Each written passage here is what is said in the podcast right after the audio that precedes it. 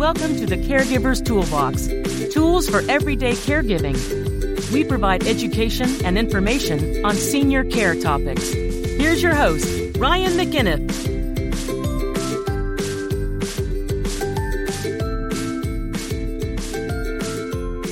Hello, everybody, and welcome to another episode of the Caregiver's Toolbox Tools for Everyday Caregiving.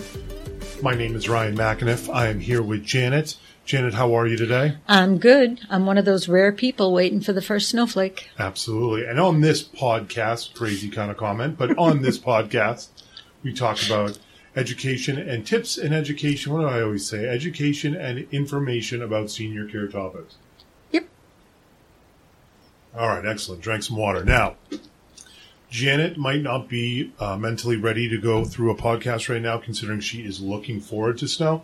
Um, so you have to wonder if her mental capacity at this moment has not been compromised, but we'll just see how this one goes. There you go. But of course, we're going to get, uh, I don't know, one to three inches, and one to three inches up in New England is nothing. It's a coating. It shouldn't be a big deal for 99% of people, but somehow it, it becomes a big deal. And The first bent out of flake brings out the big flakes. Absolutely. It's just the way it goes. So, today, what we're going to be talking about is five reasons why field supervisors matter. Um, this is something that um, we've never really gone over, but it's an integral part of the home care business. And I would say if uh, you don't have, if you are looking into getting home care and somebody says that they don't have field supervision, uh, then I would question if you want to use them for home care services. Um, mainly just because you need to have eyes and ears, especially when you're putting somebody into a home where it's the second most vulnerable population in this country. Uh, some people live completely alone and isolated. Um, family members don't live far away. You need to have eyes and ears in there on some sort of regular basis to make sure things are going as smoothly as possible. Doesn't guarantee that they're going to move, be smoothly as possible. As we all know in life, there are no guarantees, but at least you're doing your best to make sure you eliminate any of the major issues. So, you know, I came up with this list, so I'll bounce off the first one and then and the the first one that I kind of felt like with this that I wanted to go into was discipline. Uh, humans, beings, in my opinion, I think it's more my of course my opinion is scientifically backed up by some study somewhere. There you go. But I have to imagine that it's been shown that that I feel that humans have a habit of pushing limits when nobody is around. You know, only doing what's expected of them after it's been uh, noticed. Things like that. Things when you you come up with a care plan, you need to um, follow that care plan, and sometimes the edges get a little bit frayed, if we will. What do you think Yep. about that? Or doing extras that you shouldn't be doing for one reason or another. And uh, in terms of discipline, too, people are creatures of habit, Absolutely. So when good we, and bad. when we talk about discipline, now we're not talking about necessarily egregious things that are going on, but for example, um, wearing inappropriate clothing. Um, and what we mean by that is not like halter tops and bikinis. What we mean is you're showing up to somebody's home in ripped jeans and I love New York shirt or a, a Heineken shirt. I've seen that before. Now, a caregiver shows up in a Heineken shirt. Is it the end of the world? Are we sending them home? No, because a t-shirt is less important than the safety of a client, but you can know for sure that we'll be back there for the next four shifts that they have to make sure that their attire has changed. Um, you know, forgetting quote unquote name badges, you know, things like that that occur, um, not writing in the activity log or the activity book regularly so family members can see what their loved one's been doing on a basis. Those are the types of things where you need a field supervisor to go out there, look through it, make sure things are going well.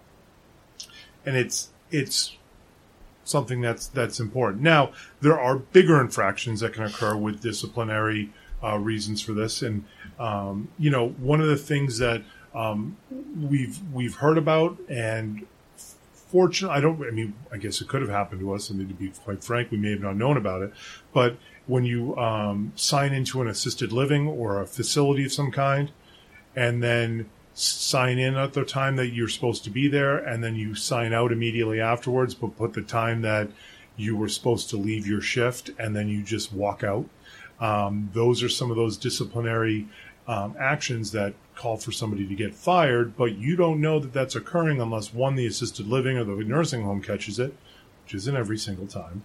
Yep. Or you have a field supervisor going out there and checking different um, different shifts and making sure that some well, where is the caregiver? What's going on?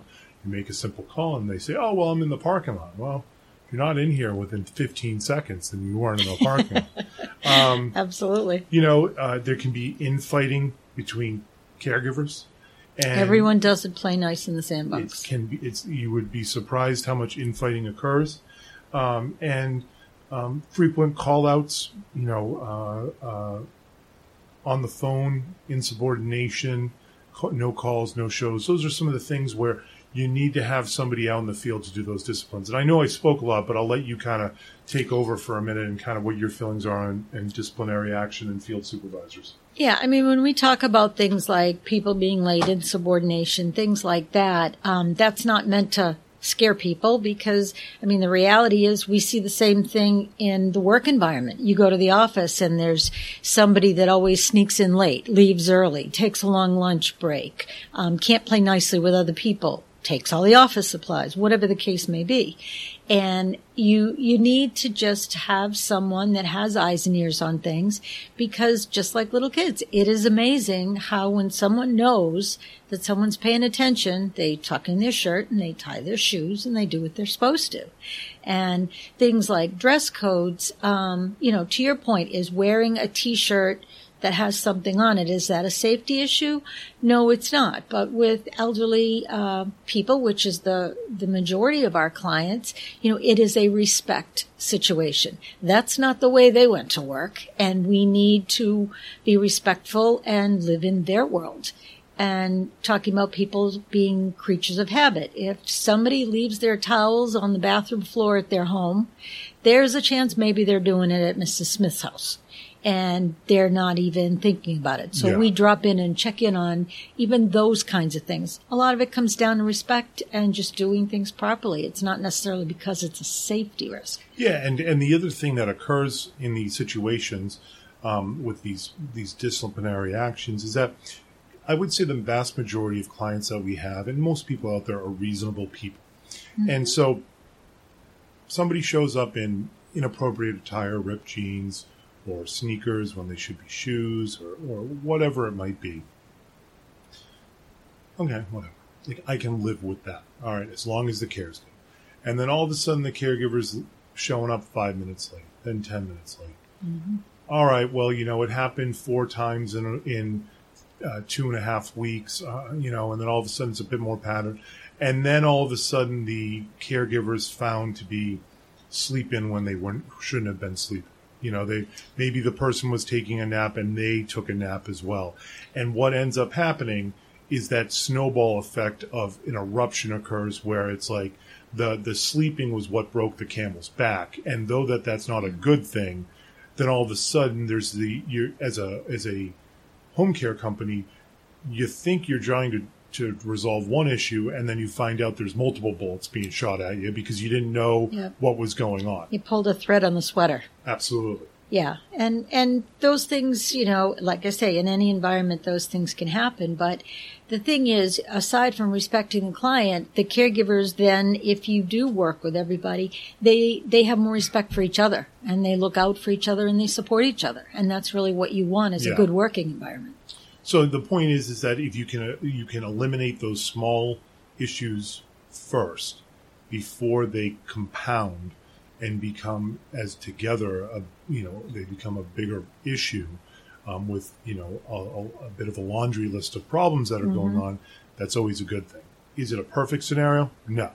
You can't, you can't, but that's kind of what the reason of going out and seeing somebody once or twice a week is. Um, the number two reason why we think field supervision is so important is field training. Um, that's a big one, and I, I can. You're you're into training. You like that um, field training. Why is that important to be able to go out and do in the the field training? Well, people go through um, their home health aide, their CNA, whatever certification, and these skills are taught and they're tested and they come out with a certificate. You can um, then have umpty ump number of clients that never need certain skills. They never had a catheter. They never had something else. And as a result, like anyone, you know, if you haven't used something in a while, you have to go back and remember what are the specifics. Or in some cases, when it comes to transferring someone or, or using certain equipment, equipment changes over time. And uh, Hoyer lifts are a perfect example of that. Um, different DME equipment, safety equipment, wheelchairs, things like that. And it's important that although the caregivers have the concept of what they're supposed to do, they need to know the nuances. And if they go in there and they're not confident in what they're doing, that's going to make the client anxious. The client could be perfectly safe, but that's that appearance of maybe a lack of confidence for some reason, um, you know, makes for not not the best visit, and that's not what we want to see. And and so the, that's an excellent point. That you know, much like riding your bike, you might be able to get it, but the first half a mile is going to be a little wobbly. You know, if you haven't ridden your bike in 20 years or whatever it might be. And it's the same thing with training. You know, like I joke around with some of my friends, like if you had a gun to my head and made me do long division with something with more than three or four digits, I might not come out of that room alive. I can't remember the last time I needed to do long division since we all have calculators in our pockets at every moment of the, the day. And it's the same thing with somebody that's caring. They may have not changed a catheter in five years since their last training, and they just need a refresher course. And the other thing, and we've spoken about this multiple times, is that when you have a pool of caregivers, they might be working for you, they might be working for somebody else, they might have availabilities at different times. You'd be very surprised how often we call up caregivers and their availabilities can shift literally week to week. Oh, And yeah. what they are able to do because a job came in somewhere else, or family members need some help, or whatever it might be. And what I'm bringing up is it can be difficult to train 50 people at a time. Hey, 50 people come into the office, even if you had an office that big, which we don't. But 50 people come on into the office. Let's train you all at one time. Mm-hmm. Good luck with that. It's, it's never going to happen. You're going to maybe get six or seven people at a time.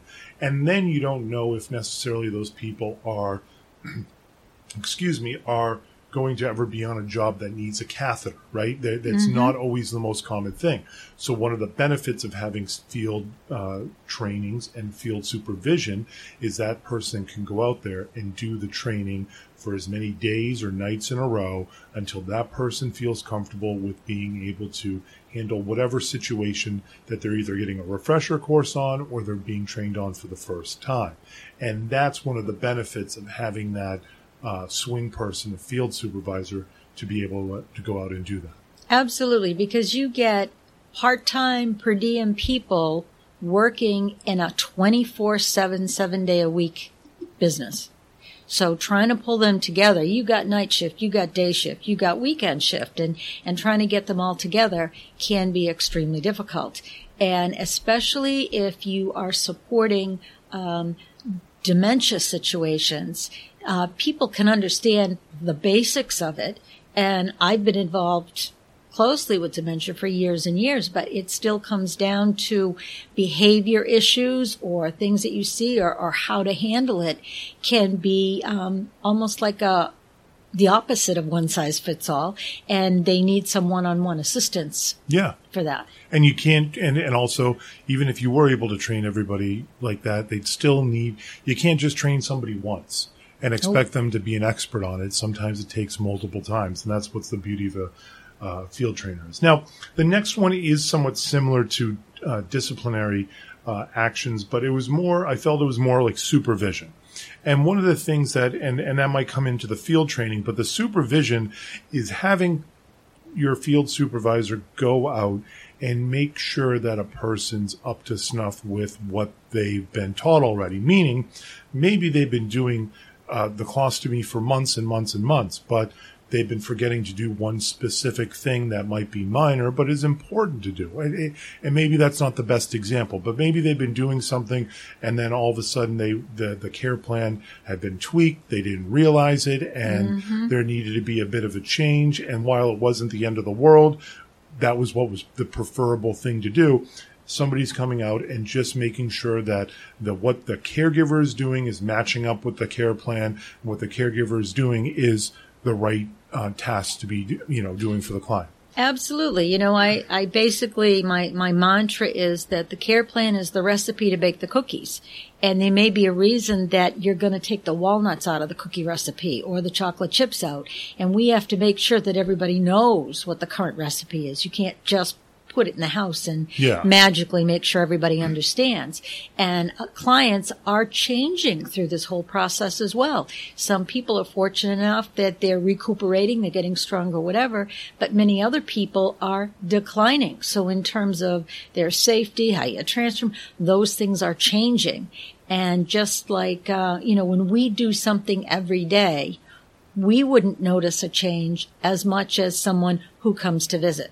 And you've talked on a number of um, podcasts about, you know, family that's out of state and they show up for Christmas or they show up for Thanksgiving and wow, mom or dad has changed. Um, when you have a supervisor going in, they're going to pick up on little things that a caregiver that's there every day may not notice as as quickly. My my best example is someone who's getting weaker. If the caregiver is transferring them every day, they may not realize quite the same way that that person is getting weaker because it's happening in such increments. And supervisions really help keep an eye on those things. Absolutely. I couldn't have said it better myself. And because of that, we'll go on to the next one. so number four is communication. It, it also opens up a line of communication with the caregivers because again, as we spoke about with on the, on discipline, you have somebody that might be alone in their home. They might not be able to communicate for themselves if they have dementia or they've had a stroke or whatever it might be somebody needs to be out there as a third party representative to make sure that there's communication with the caregiver. We go through this all the time. We try to beat it over the heads of these caregivers. Call us for any reason. But yet, and I can't imagine we are in the minority here, but yet we still come across situations where we ponder after we've hung up the phone. Why didn't the hell the caregiver call us? why why didn't they just pick up the phone and let us know that what this was going on versus this turning into a problem or you know you know making us look bad like we you know that's part of the the gig we tell you every call us for anything changes or anything like that. Yep. so this also brings that that situation um, up a bit more where you have somebody that's out there that's reminding them call the office. What's going on? What's changing? Is anything happening that we need to know about? And those are all things that um, you need to be doing for multiple reasons Yeah, I mean, it, it may be a matter of somebody for what they've, there's been a medication change, or now the person is going to be getting up earlier or sleeping later. The we want to make sure the office knows that because if we're sending in a fill in or if we're talking to someone else that's going to help on a case, we want to have current information. We also want to be able to give current information to family. If we notice something's different, there are times when the family has taken the client to the doctor and maybe there's been some changes or whatever and we didn't know about it. And, um, you know, the caregiver will go in and see that there's a different pill box. We want them calling us. We will follow up with the family. Was something changed? You know, and the more you, you can't communicate too much. And there's something hung on the wall here that says something about one of the biggest misperceptions about communication is that it took place. yeah Everybody thinks that somebody else told somebody. You know, you need to, to really ride herd on that. every single time we've had an issue, it's always been some communication, communication failure. So that's why it's so important. And, and, and, you know, it is what it is. You, you, you, you do the best you can, but that's another part of it is that it's reminding them to communicate. And then it also allows somebody to be on site to sit down and talk with because we've all been in situations where you're you're on the phone and then you forget something and then mm-hmm. you're you you writing an email and you you've left something out but also when somebody's sitting across from you you just get talking and then you get explaining what's been going on and then you jogs your memory oh my gosh I should let you know that I noticed X Y and Z and then all of a sudden it's like yeah that's a good thing to let us know thank you Absolutely. um, and then the final one that I wanted to bring up, and it, it certainly isn't it isn't um, the least important because it is really important. It's it's also providing support to the caregivers that are out in the field. Um, one of the things that I think many home care companies struggle with, and some just outright don't really care about, is their caregivers and what they're mentally going through.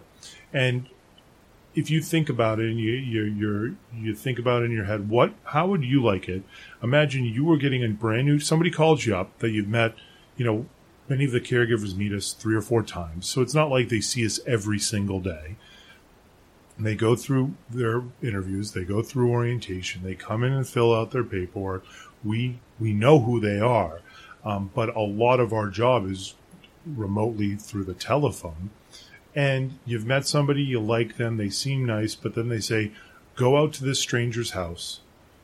Here's a little information about it and do a good job.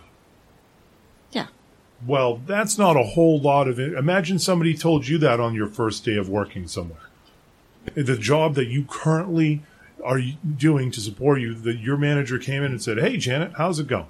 Come on in here, sit at the desk and, and you know, you know, pick up the phone and you know, fool around with that that generations that we use for CRM and do a good job. Yeah. Be like, wow. Here's your job description. Make sure you meet all the standards. Yeah. Thank you yeah. very much. And you're sitting there saying, I wish someone had told me where the ladies' room was. Yeah. So so like, when you know what what we do is we have the field supervisor go out there. There's interviews with people. The the clients get to interview the caregivers. The field supervisors go out and do a introduction meeting with everybody to make sure they know the care plan, the layout of the home, because the more you put the more work you put into the front end of that case, the better it's going to last on a longer timeline and, and, the likelihood of it being successful for both the client and the caregiver are there. And oftentimes, a lot of the tips, the pointers that we have are not clinical.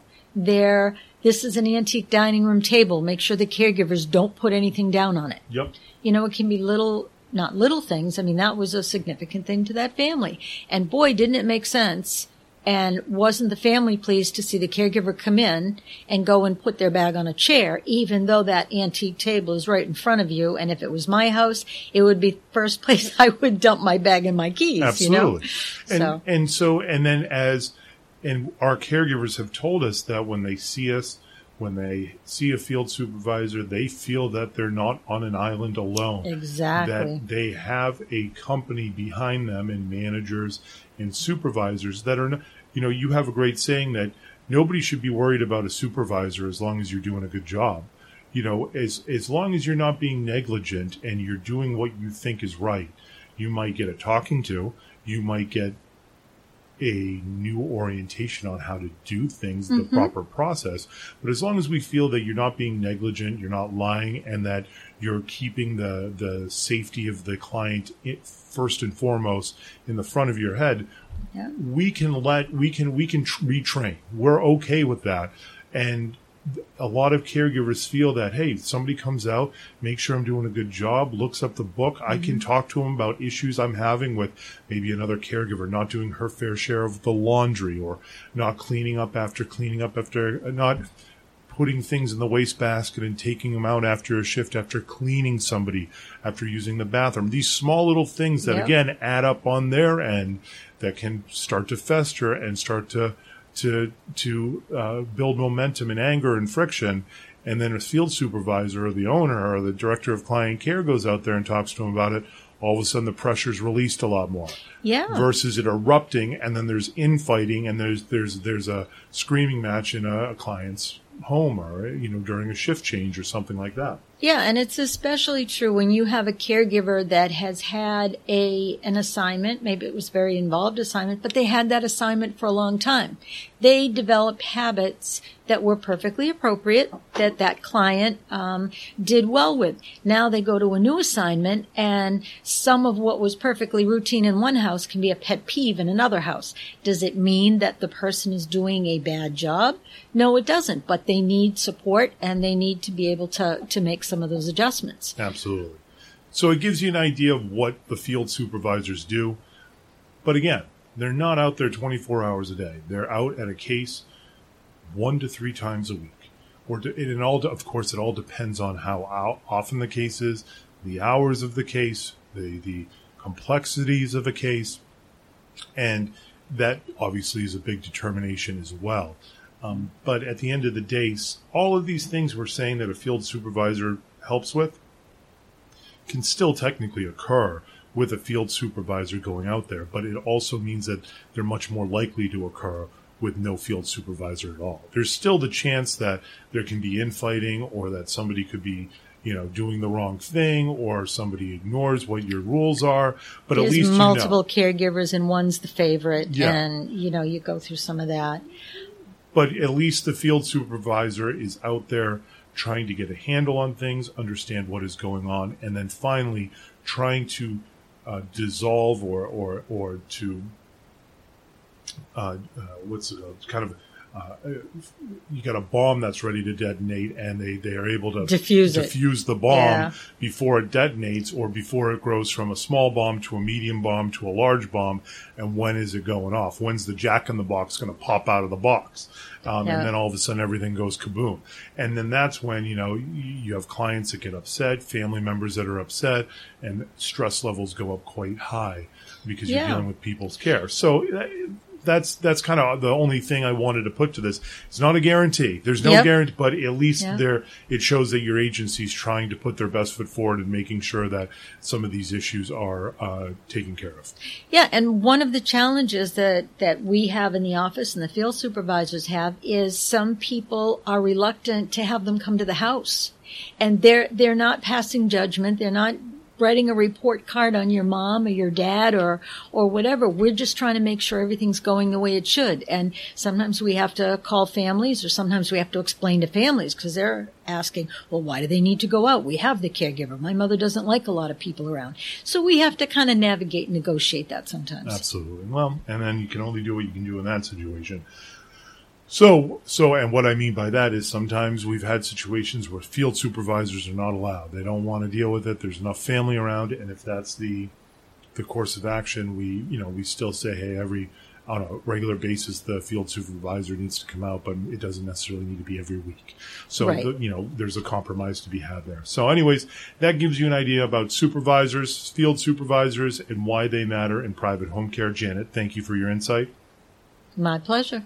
All right, and uh, I guess you'll be the only one in of the 83 million people that are happy to see some snowflakes tonight, so or tomorrow night or whenever it is tonight. So, anyways, thank you very much for listening. Have yourself a good day, and we'll catch you on the next one.